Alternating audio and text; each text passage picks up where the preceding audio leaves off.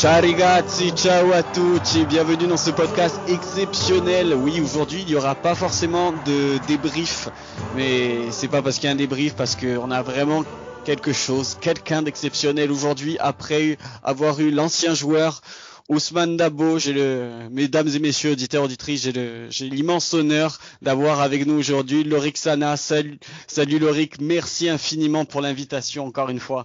Comme on a pu te dire en off, merci de, nous faire l'honneur d'être avec nous et de partager un peu de, ton temps et de te souvenir de la Lazio avec nous. Bah, c'est un, pas grand chose, c'est un grand plaisir. Vous, vous, avez mis plusieurs fois à essayer de me contacter, mais sur les réseaux sociaux, c'est très compliqué.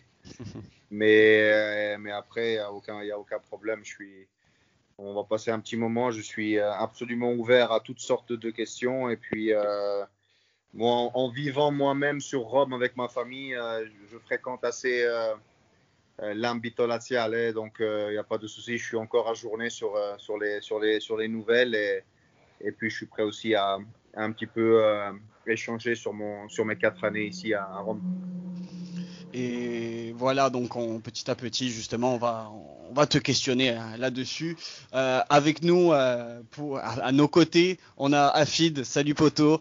Salut Pierre-Marie, salut Lies, salut Loric. Un grand plaisir encore une fois, je te le redis, de, de te recevoir dans notre podcast.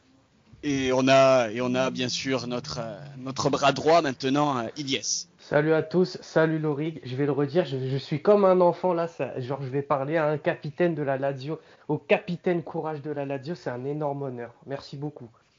Donc euh, les gars, Ilyes ou Afid, je, je vous laisse l'honneur de, de, poser les premières euh, questions, les premières interrogations euh, sur euh, l'Orixana, si vous voulez que ce soit retracer son parcours ou même rentrer dans ben, le sujet. Je vais, je vais retracer un peu son parcours à Loric, même si tout le monde le connaît. Euh, Lorik est né le 27 juillet 1983. Euh, euh, il a été surnommé euh, le guerrier de la part des tifosi de la Lazio. Il est passé notamment par le PSG, Marseille, Sunderland, Galatasaray et bien sûr la Lazio, notre club qu'on aime tous, avant de, de, finir sa carrière à Nantes, hein, si c'est bien ça, Lorik. Juste.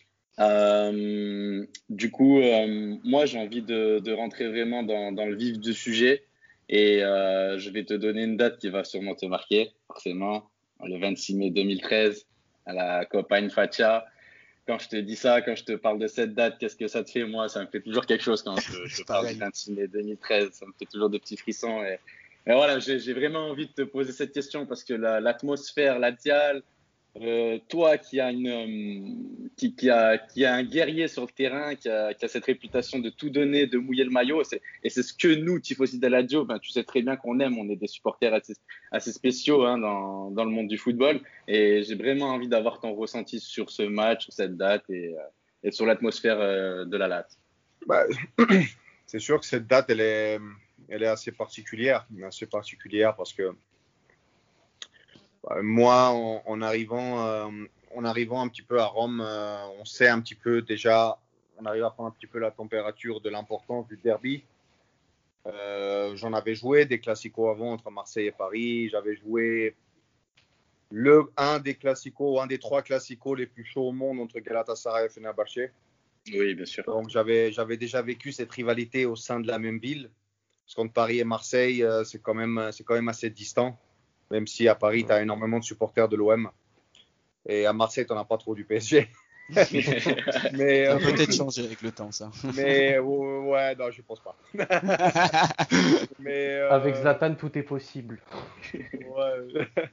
Après, j'avais vécu ça à Istanbul, qui est, euh, qui est extraordinaire. Puis après, en venant, en venant à Rome, en venant à Lazio, je savais un petit peu l'importance. Et puis, et puis après, on se, met un petit peu dans la réalité. Et ce qui est sûr, c'est que quand, ces dates-là approchent dans le championnat, toujours super particulier, les gens l'attendent euh, à l'avance. Ils sont en étant une ville qui est très différente des autres villes italiennes, puisque même si le derby de Milan est très prestigieux, je pense qu'il n'y a aucun autre derby en Italie qui, marque vraiment la réalité au quotidien. Euh, Rome est très différente des autres villes, est très différente de Milan puisque Milan, tu as euh, l'industrie, tu as la mode, tu as le cinéma, as, ils ont un petit peu la, jet set italienne. Rome, c'est le football. Rome, c'est Rome, Lazio, Rome, Lazio. Toutes les radios, toutes les télés, tous les journaux parlent de ça. Et puis quand euh, il y a eu cette finale euh, pour la première fois en quasiment un siècle en coupe, en coupe d'Italie, euh, ce qui est sûr, c'était quelque chose d'extraordinaire. Faire partie de, de cette équipe-là et être sur le terrain ce jour-là, voilà, tu, tu la joues une fois, il faut la gagner. Donc, euh, on, a, on, l'avait gagné. Et, c'est, dur, c'est pas facile pour les romanistes hein, parce que pratiquement, il n'y a pas de revanche. Quoi. Donc, euh, voilà, il faut qu'ils vivent avec. Moi, je. après chaque 26 mai, bah, il y a tout le monde qui t'appelle, il y a tout le monde qui te. Euh, bon, nous, on n'est pas. On ne naît pas comme Tifosi de la Lazio. Moi, je suis j'ai grandi comme, comme supporter de l'OM, c'est le club que je supporte. Mais après, tous les clubs dans lesquels tu passes, tu t'attaches.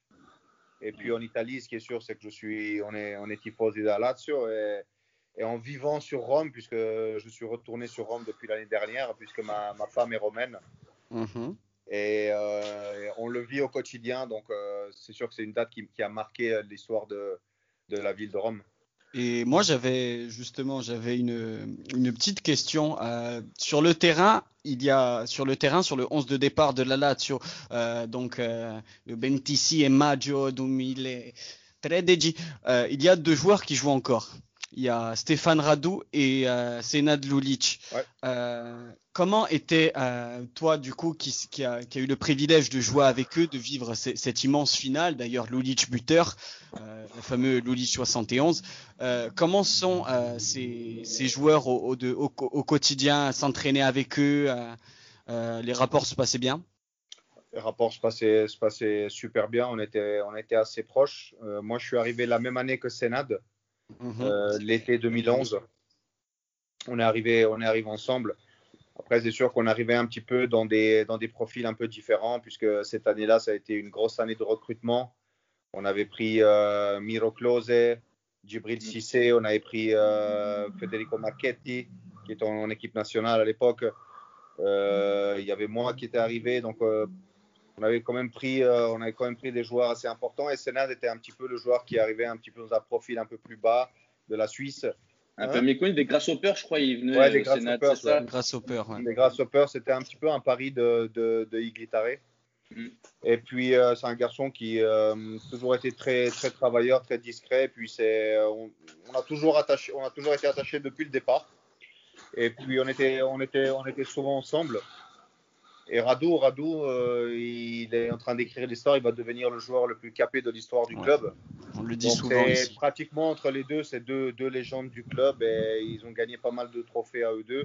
Et puis moi, j'ai l'occasion de les revoir un petit peu quand je vais ici, puisque j'habite à Roma Nord. Et puis le Centro Sportivo il est, di Formello, il est, il est à un quart mm. d'heure. Donc, euh, il est pas loin, quand, je vais, quand je vais aller les voir, donc euh, je passe un petit peu de temps avec eux. Un peu moins dans le, durant le Covid parce que tu essaies quand même un petit peu de faire attention, surtout aux joueurs. Mais c'est des garçons avec lesquels j'ai gardé un petit peu de contact et c'est toujours très sympa de les voir. Ilias, tu avais peut-être une question, toi? Euh, Oui, moi j'aurais une petite question à te poser, Laurie. Mhm. Est-ce que euh, Iglitari il a joué un rôle important dans ton arrivée ou pas? Est-ce que le fait, par exemple, que vous soyez de la même nationalité, ça, ça ait joué un petit rôle en plus dans, dans ton choix de venir à la Lazio? Ah, non, il n'a pas joué un petit rôle. Et a été euh, décisif puisque euh, c'est lui qui me voulait.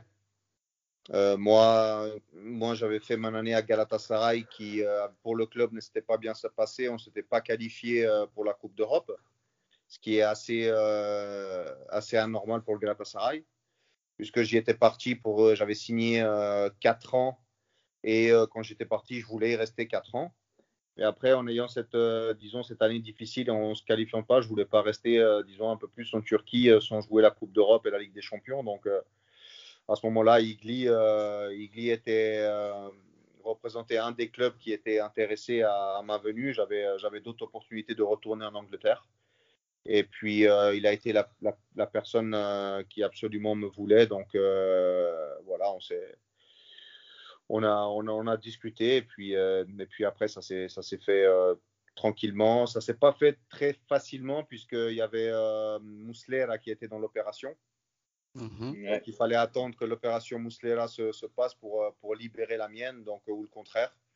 Et, mais bon, ça, je suis arrivé. Puis après, je quand je suis venu sur Rome, en, deux semaines après, ça s'est fait. Donc, euh, mais Igli, oui, Igli, ça a été un des, ça a été le principal euh, facteur, acteur de, de, de, ma venue sur Rome, absolument.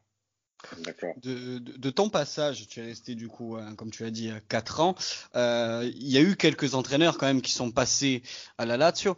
Euh, lequel, sans choisir forcément après de, préférence ou quoi que ce soit, mais avec lequel tu as eu le, plus d'affinité ou ouais, pas que le mieux placé, mais voilà, le plus d'affinité plutôt serait plus abordable de dire ça. Euh, je pense avec Vladimir Petkovic. Ouais, Petkovic. Ouais, avec Petkovic, parce que hum, c'est ma, ma, première année, ma première année a été assez difficile. Euh, le feeling avec Eddie Reya qui, Eddie Reya, ouais. Le, ouais, le, feeling avec Eddie Reya ne s'était pas bien passé dès le départ. Euh, il avait changé de même de module de jeu. Euh, J'avais mis un petit peu de un petit peu de temps à, à, à trouver mon meilleur niveau, à, à me mettre dans, dans l'équipe. J'ai commencé à partir d'octobre-novembre à, à, me disons, à, retourner un petit peu dans le, dans le, centre du projet. Et puis en janvier, après, euh, où j'étais lancé, euh, je me fais mal au dos, en fait, je me fracture le dos. Et, euh, j'avais mis trois mois à revenir. Pour mon premier match officiel, je me souviens, j'avais fait en avril ma première année Lazio-Napoli, où on gagne sur un super bicyclette, super retourné de Maori. Oui, le but de Stéphane.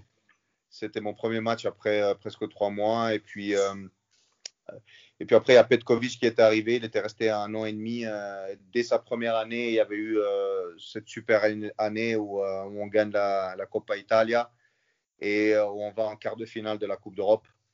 Et, mais en tant que personne, c'est quelqu'un que, qui est d'abord un, un, super technicien, qui est un super coach, mais avant tout, c'est c'est vraiment une super personne et, j'avais, j'avais eu un, super rapport avec lui. Même avec Stefano Pioli, ça s'était bien passé. Euh, et je pense que c'est un, entraîneur extraordinaire. Je pense c'est un des meilleurs entraîneurs d'Italie. Mais dans le rapport humain et dans le rapport d'affinité avec, euh, avec Petkovic, c'était, c'était autre chose. Ouais, c'est, bien que tu soulignes ça parce que j'avais justement, je te pose cette question parce que j'avais lu en fait, dans, après c'est dans les presses et dans les, dans les, on dira les, les torchons justement que euh, le départ euh, de la Lazio en 2015, si je dis pas de bêtises, euh, a été fait en 30 parties en, cause de Pioli. Mais bon, ça, ça, ça, ça, fait du bien. Ouais, ouais, j'avais lu ça. Hein. Mais après voilà. Comme, non, comme c'est pas, c'est pas du tout. Non, ça n'a rien à voir absolument. Non, je pense que euh, moi, c'était avant que la, avant que la, après que la, la, saison soit terminée, où on obtient notre qualification, où on finit troisième en battant le Naples à l'extérieur. Euh, moi, 4 à 2, c'est ça, il me semble. Et on part, moi, je pars en équipe nationale. En rentrant en équipe nationale, on joue la France d'ailleurs en match amical en juin 2015 où on gagne 1-0. Et euh, je rentre sur Rome à voir Igli. Et en fait, euh, à ce moment-là, je lui demande, je lui demande de partir. Et, et puis après, il avise le, il avise le coach que, que Loric partira. Il y a eu un retournement de situation puisque moi, je devais, euh, au départ, je ne devais pas venir sur la France, je devais aller à l'étranger. Et puis, euh, et puis finalement, euh, finalement, après, je choisis de, faire ma dernière année en France. Mais non, non, Pioli, absolument pas. Avec Pioli, c'était quelqu'un qui, qui, qui d'ailleurs, cette année-là, de sa première année, on avait fait un championnat extraordinaire où, où quasiment la charnière centrale titulaire qui a le plus joué cette année-là, c'était moi et Defly. Mm. Donc, euh, c'était quelqu'un qui, qui, m'avait, qui, qui, avait une grande confiance euh, en moi, absolument. Donc, euh, non, non, absolument. J'avais un, très bon rapport aussi avec lui. Et je pense que c'était l'entraîneur le plus préparé que, que, moi j'ai eu presque dans ma carrière. Il était vraiment super préparé. Mais après, au niveau humain, j'ai, beaucoup plus attaché, j'ai eu beaucoup plus de, de, d'affinité avec, avec, avec, avec Petkovic.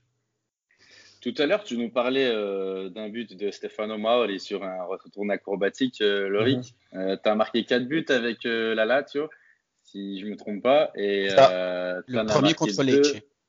Oui, le premier contre Lecce.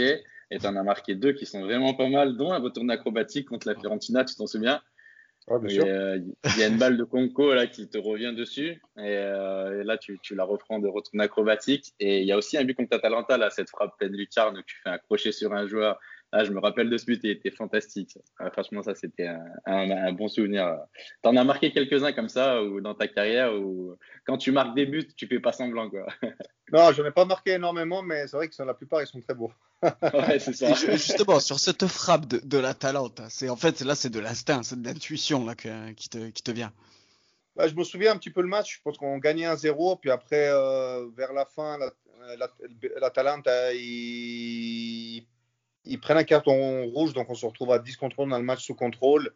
Et puis, il manquait pas énormément, je crois. Il manquait, euh, c'était juste avant la fin du temps réglementaire. Et puis, on essayait de les, maintenir le plus haut, euh, euh, dans leur camp. Puis, je récupère, moi, je me souviens, c'était une, ils essaient de renvoyer la balle, je la récupère. Il y a, je crois, Gabiadini qui essaie de m'apprendre, donc je protège la balle. Après, il y a quelqu'un qui tacle, je le passe. Et puis à ce moment-là, j'ai Conco à côté de moi qui me dit en français, il me dit tire pas, tire pas, tire pas. et en fait, j'ai fait complètement le contraire. Et, euh, voilà, c'est parti dans la, c'est parti dans la lucarne. C'est parti dans la lucarne. c'était, bien, ça nous, ça nous assurait en fait euh, la Coupe d'Europe. Et euh, ça nous laissait dans la course pour le dernier match pour la Ligue des Champions contre le à la maison contre l'Inter où on ah, gagne. On gagne contre l'Inter dernier match, mais euh, il y a Udinese qui, qui, réussit à gagner à Catania. Et on finit, euh, cette année-là, on finit quatrième. Et c'était la première année, en fait, où l'Italie perd une équipe en Ligue des Champions, où il y en avait seulement trois. Il n'y en avait que trois, ouais. Donc nous, on finit quatrième. Et voilà, on a manqué la Ligue des Champions sur, euh, à la dernière marche. D'ailleurs, euh, ouais, je t'en prie. Je, finis juste, c'est pour une anecdote, c'est plutôt le sourire. Comme, euh, comme je t'ai dit en off, euh, ça fait un an que, que, le podcast voit le jour. Ça fait officiellement entre, au début j'avais commencé sur Facebook, puis après sur Twitter pour le compte, on dira francophone, la Dial et pour tous les fans. Et justement, ce but que tu as mis contre l'Atalante, c'était en fait un des premiers matchs où je faisais justement des live tweets où j'avais où j'avais vu ce but en direct où j'avais pu commenter ce but en direct. Donc c'est pour ça en plus ça me fait encore une joie monstre de, de te parler vraiment parce que tu as été en plus un, des pour, pour, moi toi euh, toi les DSMA Close et Mathusalem. Et, ouais, ou même Bia. Euh, tu as bercé aussi un peu euh, euh, tous ces, ces, premiers pas justement euh, pour la Diaita française et pour et pour mon petit compte, euh, pour mon petit compte juste de juste de, de tifose et ça m'a ça m'avait ça, ça m'a fait vraiment plaisir. voilà, c'était pour la petite anecdote. je suis content. je peux poser une question, Loric Ouais, bien sûr. C'est par rapport à tes buts que tu marques, on voit souvent que c'est des gestes d'attaquant. Est-ce que tu as commencé de défenseur directement ou tu étais plus haut sur le terrain Il y a une raison qui t'a amené à te stabiliser en défense centrale? Non, j'ai commencé attaquant. Euh, toutes mes, disons, toutes mes, quand j'étais petit, presque jusqu'à l'âge de allez, 13-14 ans, je, 13 ans, je jouais en attaque. Euh, j'étais centre avant. Et puis après, euh, à l'âge de 13 ans, j'ai commencé un petit peu à jouer au milieu de terrain. Euh, et après, quand je suis arrivé, quand je suis arrivé à. Donc, à partir de 13 ans, ouais, je jouais au milieu de terrain. après, quand je suis arrivé au, PSG, à la réserve du PSG avec Antoine Comboiré, bah, lui, après, il m'a spécialisé dans ce poste-là de, milieu. Euh, et, voilà, après, j'ai commencé ma carrière au milieu en jouant, après, en essayant de jouer des fois aussi en défenseur central, puisque euh, le fait d'être, euh, disons, de, bien lire le jeu, le fait d'avoir quand même un physique assez, assez, assez important, et puis de, de savoir aussi jouer la balle de derrière, c'est des choses qu'on pouvait, qui pouvaient faire en sorte d'avoir un super profil de défenseur central. Donc, les premières années, c'est sûr, je jouais plus au milieu. En équipe nationale, euh, très rapidement, j'ai joué derrière.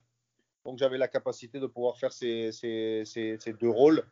Mais après, les instincts, de, les instincts d'attaquant, je ne les ai pas trop perdus. Donc, euh, voilà, je pense que c'est dû à ça.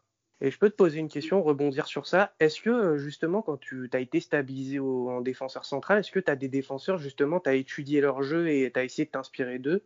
Bah, on, essaie toujours un petit peu de, regarder que ce soit nos, que ce soit nos compagnons euh, d'équipe, que ce soit les adversaires, ou d'analyser les matchs je pense que ça, tu progresses énormément, c'est d'analyser tes propres matchs, d'analyser tes erreurs, d'analyser euh, plein de choses que, que, tu fais pour t'améliorer. Puis après, nous, on est des, on est des passionnés de, football, donc on regarde énormément de matchs, on regarde énormément de matériel et, euh, et on apprend. Comme j'ai appris à, à, 10 ans, 12 ans, j'ai appris à 15 ans, j'ai appris à, à 30 ans. Euh, moi, ici, quand je suis arrivé à Lazio, il y avait un, un, super tandem de défenseurs centraux qui était Biava Diaz, qui, fonctionnait extrêmement bien. Donc, euh, on apprend, on apprend à chaque, à chaque, euh, à chaque âge. Euh, le fait d'avoir joué en équipe nationale, le, fait d'avoir joué à Marseille aussi derrière, le fait d'avoir joué à Galatasaray derrière, j'avais déjà un gros bagage. Mais après, l'Italie reste le top au niveau des, défenseurs. Donc, même, quand je suis arrivé à 28 ans, 29 ans, tu apprends. Et, c'est ça, qui fait un petit peu la beauté du jeu. Tout à l'heure, euh, tu nous parlais de, Conco. Euh, je voulais revenir sur cette euh, connexion française de, la Lazio parce que tu en as croisé quelques-uns. Il y avait Sana, euh, Saha, pardon, Cissé, bah, Conco, Cavanda aussi. Est-ce que dans les vestiaires, vous étiez plutôt ensemble? Comment ça se passait? Est-ce que c'était chacun, vu que vous parlez français, est-ce que vous étiez souvent ensemble ou pas? Cavanda, il est belge. Ah, il est belge, ouais, je sais, il est belge, mais je veux dire, c'est, c'est, il est francophone. Quoi. Ah, raison, il ne parlait pas français, Cavanda Si, non? si, si, il est francophone. Il est francophone. Ouais, ouais, ouais. Il est francophone. Non, bah, écoute, Conco, il est arrivé la même année que moi aussi. Et puis le fait qu'il soit marseillais, euh, bah voilà, ça, ça, ça a un peu aidé, même s'il était parti très jeune. Il avait 15 ans quand il était parti de la France. Puis après, voilà, euh, dans, euh, quand on jouait à domicile euh, à Formel, on était ensemble dans la chambre. Donc pendant quatre ans, on a, on a, on a, on a partagé la chambre ensemble. Ouais. Et, et, cette année-là, il y avait Djibril aussi. Euh, il y avait Luis Cavanda aussi qui, qui, parlait français. On avait une petite conscience. À l'époque, il y avait aussi Modibo Diakité il y avait oui, aussi, ouais. il, y avait, il y avait Diaki aussi, donc voilà, on avait notre connexion de français, c'était assez, c'était assez cool. T'as joué avec Siani ou pas euh... Ouais, bien sûr. Oui, il y avait, oui, il y a, bien sûr. Bien sûr, parce, que, a... parce que Siani d'ailleurs rentre en cours de jeu contre oui, la, COP. Il rentre à la fin. Ouais. Il, y avait, il rentre à la fin. Il y a Mika qui est arrivé la, la deuxième année, qui est resté euh, trois ans avec moi, qui, euh, qui avait un, qu'on avait un super rapport euh, avec Conco, Mika, euh, Luis. Bon, euh, ce qui était bien, c'est qu'on restait dans notre quotidien un peu avec le football italien, mais on, voilà, on, était, on parlait entre nous, c'était, c'était, vraiment sympa. En plus, c'était, tous des super garçons. Euh, je suis resté en contact, euh, par exemple, avec Mika aussi, donc euh, c'était, bien d'avoir un petit peu plusieurs réalités, un peu mixées dans. C'est ça qui fait un petit peu la beauté du foot aussi maintenant, avec plusieurs cultures. Qui, qui, qui essayent un petit peu d'apporter leur, leur touche dans un projet. Et euh, non, c'était vraiment, vraiment top. Ouais, 4 ans avec, euh, avec Conco, 3 ans avec Mika. Euh, Dia, Diakité, il est resté 2 ans. 2 ans, ouais. Euh, donc, ouais, il, était, il était là avant moi. Après, Djibril, Djibril est resté seulement 6 ouais, mois. mois ouais. Ouais, il est resté 6 mois après, il est parti. Et Louis, Louis, il a fait une demi-saison l'année où on gagne le, le, trophée. Il est arrivé en janvier 2013.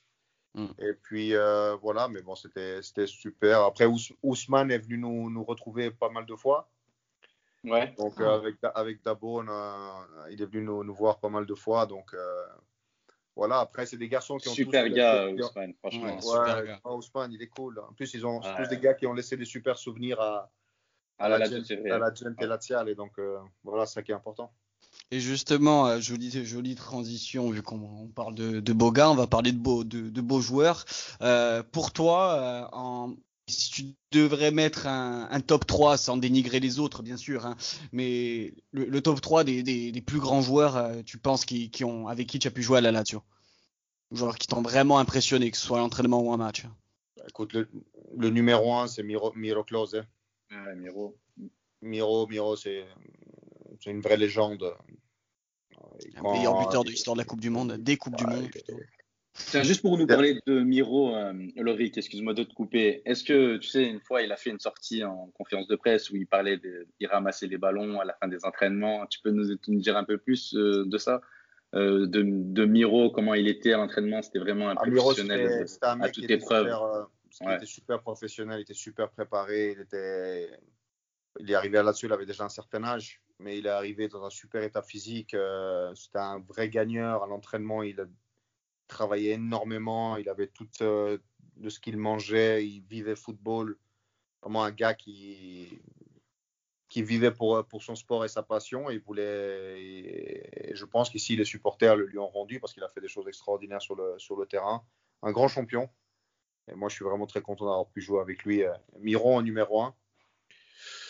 Après, il y en a eu, il y a eu des, il y a eu des, super joueurs. Euh, c'est dur d'en mettre. Après Miro, c'est tellement, tellement normal. D'ailleurs, je fais, je, fais juste une petite parenthèse, j'y pense. Euh, euh, Miro, il faut pas l'oublier, il faut surtout le souligner. Il est champion du monde en 2014, mais sous les maillots de la Lazio. Euh, il y a eu euh, genre une petite acclamation euh, quand il est revenu après de l'Allemagne pour le féliciter justement. Ouais, bien sûr. Ben, on, avait deux joueurs qui jouaient chez nous qui ont fait la finale. On avait Lucas Bill qui a joué pour l'Argentine, qui était qui a même joué la finale. Oui. Et on avait Miro de l'autre côté. Donc voilà. Après quand il est rentré, quand il est rentré sur Rome, qu'on a recommencé la saison, ben, on a il a fait, il a organisé un dîner euh, pour, euh, pour le féliciter, ce qui était tout à fait, tout à fait normal. Après, c'était un peu plus difficile pour Lucas parce que perdre une finale de Coupe du Monde, c'est pas facile, mais, mais voilà. Après, euh, plus Miro dans ce championnat du monde, il devient meilleur buteur d'histoire de la Coupe du Monde, donc c'est quand même, c'est quand même quelque chose. Après, il y a eu des joueurs extraordinaires pour te les citer comme, euh, comme je parle de Lucas, mais après euh, euh, Mauri, Candreva. Moi, je pense que Hernanes, je le mettrais dans les trois. Ouais. Le prophète, comme on disait. Et, et celui qui n'a vraiment pas réussi à, à, donner le maximum son potentiel, qui le faisait par phase, mais qui était très très fort, Felipe Anderson. Ouais, Felipe. Felipe, ben, d'ailleurs on le voit malheureusement, ça, là sa carrière actuelle est un peu bridée entre les entre les blessures et Exactement. et les ouais, enfin entre entre son physique qui de temps en temps le lâche et après les transferts, euh, bon ça après c'est c'est le joueur et, les agents, mais c'est vrai que pour, je pense, nous tous, toi en premier, ayant vu des matchs de Felipe à, son apogée, c'est vraiment une classe mondiale, ce joueur. Bah, nous, euh, nous, la première année de Piol, il... il arrive en 2014, ça, Felipe. Felipe, il arrive en 2000, 2013. 2013. 2013. Il fait 2013-2014, où la première année, bah, elle est assez difficile.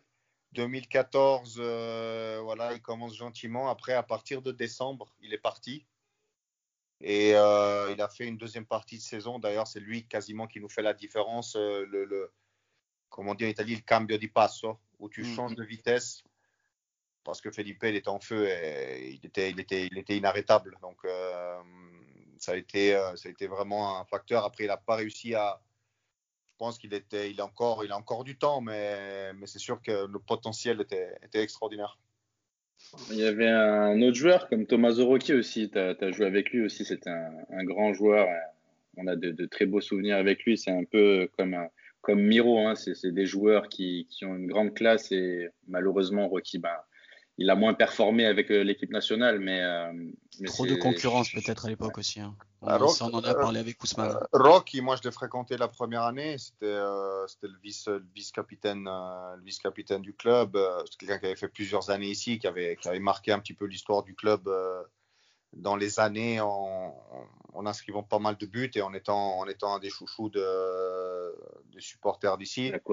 Mm. Après, on, avait, on était resté un an ensemble, on n'avait pas trop, euh, pas trop lié une amitié entre, entre eux, mais après, il faut lui rendre à la personne et il faut lui rendre au joueur la, la, la classe qu'il a. Donc, euh, mm. c'est absolument un grand champion et il a fait des choses extraordinaires. Après, en étant en, en tant que personne, des fois, tu, tu, tu te rapproches d'autres tu te rapproches de certains autres. Moi, avec lui, j'avais, j'avais pas énormément, euh, disons, d'affinité. Mais, euh, c'était ton ouais, collègue de travail, quoi, après tout, dans tout. Non, absolument, c'est un collègue de travail, mais euh, en tant que joueur, il n'y a absolument rien à dire. Les numéros parlent pour lui, et, c'était vraiment absolument un champion. Les gars, si vous avez une, euh, j'aurai une dernière question à la fin pour euh, pour Loric, mais je vous laisse l'honneur si vous avez une, une question ou même des souvenirs à, à rappeler à, à notre invité justement avant de, avant de conclure. On sait que euh, depuis quelques années, ça remonte même dans les années 90, il y a beaucoup de joueurs de euh, l'ex-Yougoslavie qui ont joué à la Lazio. Est-ce que la Lazio, ça représente euh, quelque chose de spécial là-bas ou non? Je pense que oui. Je pense que oui. On peut. Un des premiers joueurs qui a vraiment marqué l'histoire récente, hein, parce qu'il y, a eu, y a eu des joueurs qui ont, qui, ont joué dans la Lazio dans les années euh, dans les années 70. Après, il y a eu des, euh, dont un des premiers Albanais qui s'appelait euh, Loro Borici, qui a été un des, un des, un des joueurs importants de, la Lazio des années 60-70. après, il y a eu dans les, dans l'ex-Yougoslavie, il y a eu Alen Bokšić qui a marqué, qui a marqué l'histoire de la Lazio. Après, il y a eu la génération avec avec euh, Mihailovic, avec euh, Stankovic, Dejan Stankovic, euh, qui, ont, qui, ont, qui ont marqué l'histoire de la Lazio avec cette fameuse génération des années fin des années 90, début des années 2000. absolument, c'est des, des, quand tu as des joueurs qui représentent des, des pays qui, après qui, réussissent à marquer l'histoire et qui sont des joueurs très suivis, bah, euh, ça, ça, rajoute le, numéro, le, nombre de, supporters. Euh, les fan clubs euh, Lazio en Serbie, en Croatie, en Albanie augmentent. Mais, mais je ne pense, pas que le, pense pas que le nom de la Lazio est, devenu, disons, plus important, tout simplement en ayant des joueurs de ton pays, bah, tu, les suis un peu plus puisque la, la Lazio reste un, très grand club et, je pense que ça, sera, ça sera toujours le cas, il sera toujours super suivi. Il y a des clubs de supporters un petit peu partout où vous êtes la France, mais il y en a partout en Asie, en, Amérique du Nord. Donc, euh, et ça, on le ressent, puisque même quand on voyageait, on avait pas mal de supporters aussi un petit peu partout où on allait.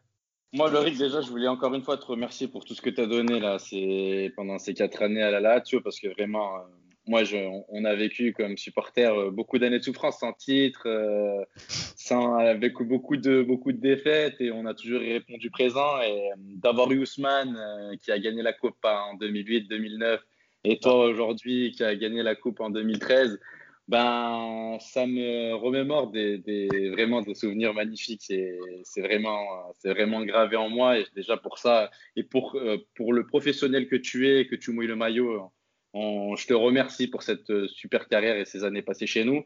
Et moi, je voulais juste que tu reviennes un peu, nous dire ce que tu penses pour euh, conclure sur euh, la Lazio actuelle, où on n'en a pas beaucoup parlé dans ce podcast. si en deux, trois mots, tu penses qu'on on peut faire quelque chose, bon, ça va être difficile, mais je te laisse parler. Écoute, l'action actuelle, déjà, il y a, un, parcours qui a commencé il y a quelques années avec, un, avec Simone, euh, dans lequel je connais bien puisque c'était l'entraîneur de la réserve, comme moi j'étais euh, avec la première équipe. C'est un, garçon qui est extraordinaire, un passionné de football.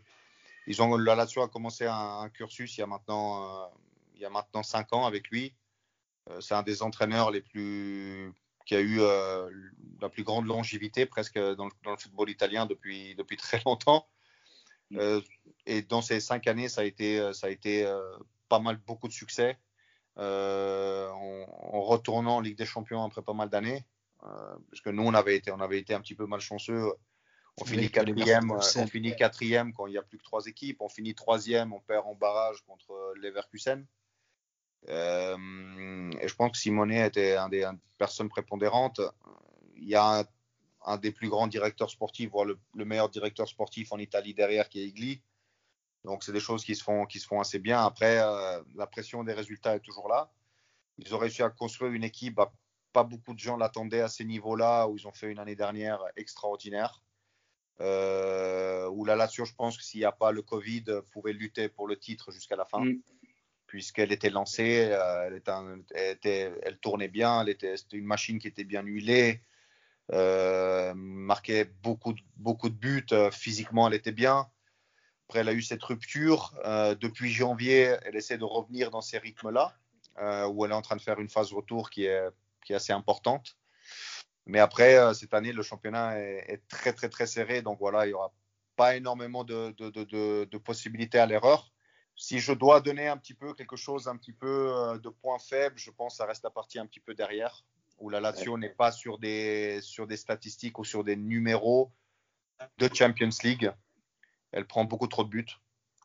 Et si elle arrive un petit peu à, avoir plus de clean sheet ou à, avoir de, de, concéder moins de buts, après au milieu et devant, c'est une équipe qui est, qui est presque dans les, dans les meilleurs, qui est dans les meilleures équipes d'Italie, presque dans les deux meilleures équipes d'Italie devant, au milieu offensif et devant. Donc euh, voilà, après, euh, s'ils arrivent à rectifier un petit peu ça, je pense que c'est une équipe qui peut, qui, peut, qui peut tranquillement retourner dans les quatre.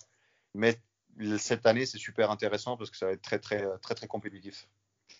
Et moi, donc, euh, c'était super intéressant tout ce que tu nous as dit. Moi, je vais encore rebondir sur, euh, sur ce qu'a dit euh, Afid hein, pour encore, d'un, te remercier d'avoir participé et de participer avec nous euh, actuellement à ce, à ce podcast. de deux, merci d'avoir marqué encore une fois l'histoire de la Lazio en gagnant sûrement la plus belle coupe de, l'histoire de l'Italie. Ce n'est la plus belle de passer devant un trophée devant Francesco Totti. Merci beaucoup.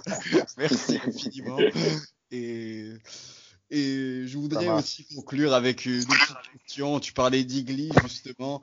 Euh, on sait que c'est un des personnages fondateurs et, et importantissimes de la Lazio. Euh, mais il y a aussi quelqu'un qui est juste au-dessus. Euh, comment, si, pas forcément les relations, mais juste pour conclure, le personnage que est monsieur Claudio Lotito Lotito, c'est un personnage qui est très, très ambitieux c'est un passionné. Ses méthodes euh, ne font pas toujours l'humanité. c'est sûr que ça n'a pas été le président avec lequel j'ai eu plus d'affinité, mais c'est quelqu'un qui te force le respect. Peut-être pas par rapport à, ses, à toujours à ses valeurs qu'il a ou à ses manières de faire, ou euh, puisque dans beaucoup de choses, souvent, bah, tu n'es pas d'accord avec lui. Et après, si tu regardes l'ensemble de son œuvre, euh, il a pris un club qui, euh, qui, qui, qui, devait euh, descendre en quatrième division, qui devait presque disparaître. Au bord de la, au bord de la banqueroute. Avec 200, 200, 300 millions, je ne sais pas combien d'euros de dette. Il, il, a réussi à trouver une solution avec le fisc. Et dans quelques années, il n'y aura plus de dette. Il faut, il, faut, il, faut, il, faut, il faut toujours se remettre dans l'esprit que la Lazio part toujours avec moins 10, moins 15 chaque année de millions. Euh, parce qu'il faut chaque année euh, compter. Il a réussi quand même à, stabiliser la Lazio, à gagner des trophées, puisque c'est l'équipe qui a donné les dix dernières années qui a gagné le plus de trophées après la Juve. C'est ça. Après, quand tu es de la Lazio, bah, à un certain moment, tu as envie de, jouer pour le titre aussi et tu as envie de retourner chaque année en Ligue des Champions, ce qui est normal. Lui, c'est un imprenditore, c'est un homme d'affaires. Donc, à un certain mm. point, il fait des calculs. Peut-être les gens aimeraient qu'il prenne plus de risques je pense aussi qu'il peut le faire. Après, sur l'ensemble, je pense que c'est quelqu'un qui force le respect, même si, euh, voilà, des fois, sa manière de faire est, euh, assez, particulière, disons. Mais personne ne peut lui enlever que c'est, un battant et que, voilà, il jette jamais l'éponge. Ça c'est sûr. D'accord, mais en tout cas, uh, grazie, grazie veramente, grazie per tutti, per questi momenti e per, uh, per avere scrive la, la storia della Lazio. Et merci, uh, je, te, je, dis merci au nom de la Dialita française, au nom d'Afi, de moi, Iliès, ainsi que je pense tous les supporters de la Lazio de, de temps passé et, et d'avoir tout simplement, comme je l'ai dit en italien, écrit l'histoire de la Lazio. Merci de ta gentillesse. Et... Avec plaisir. Avec plaisir. Et forza Lazio.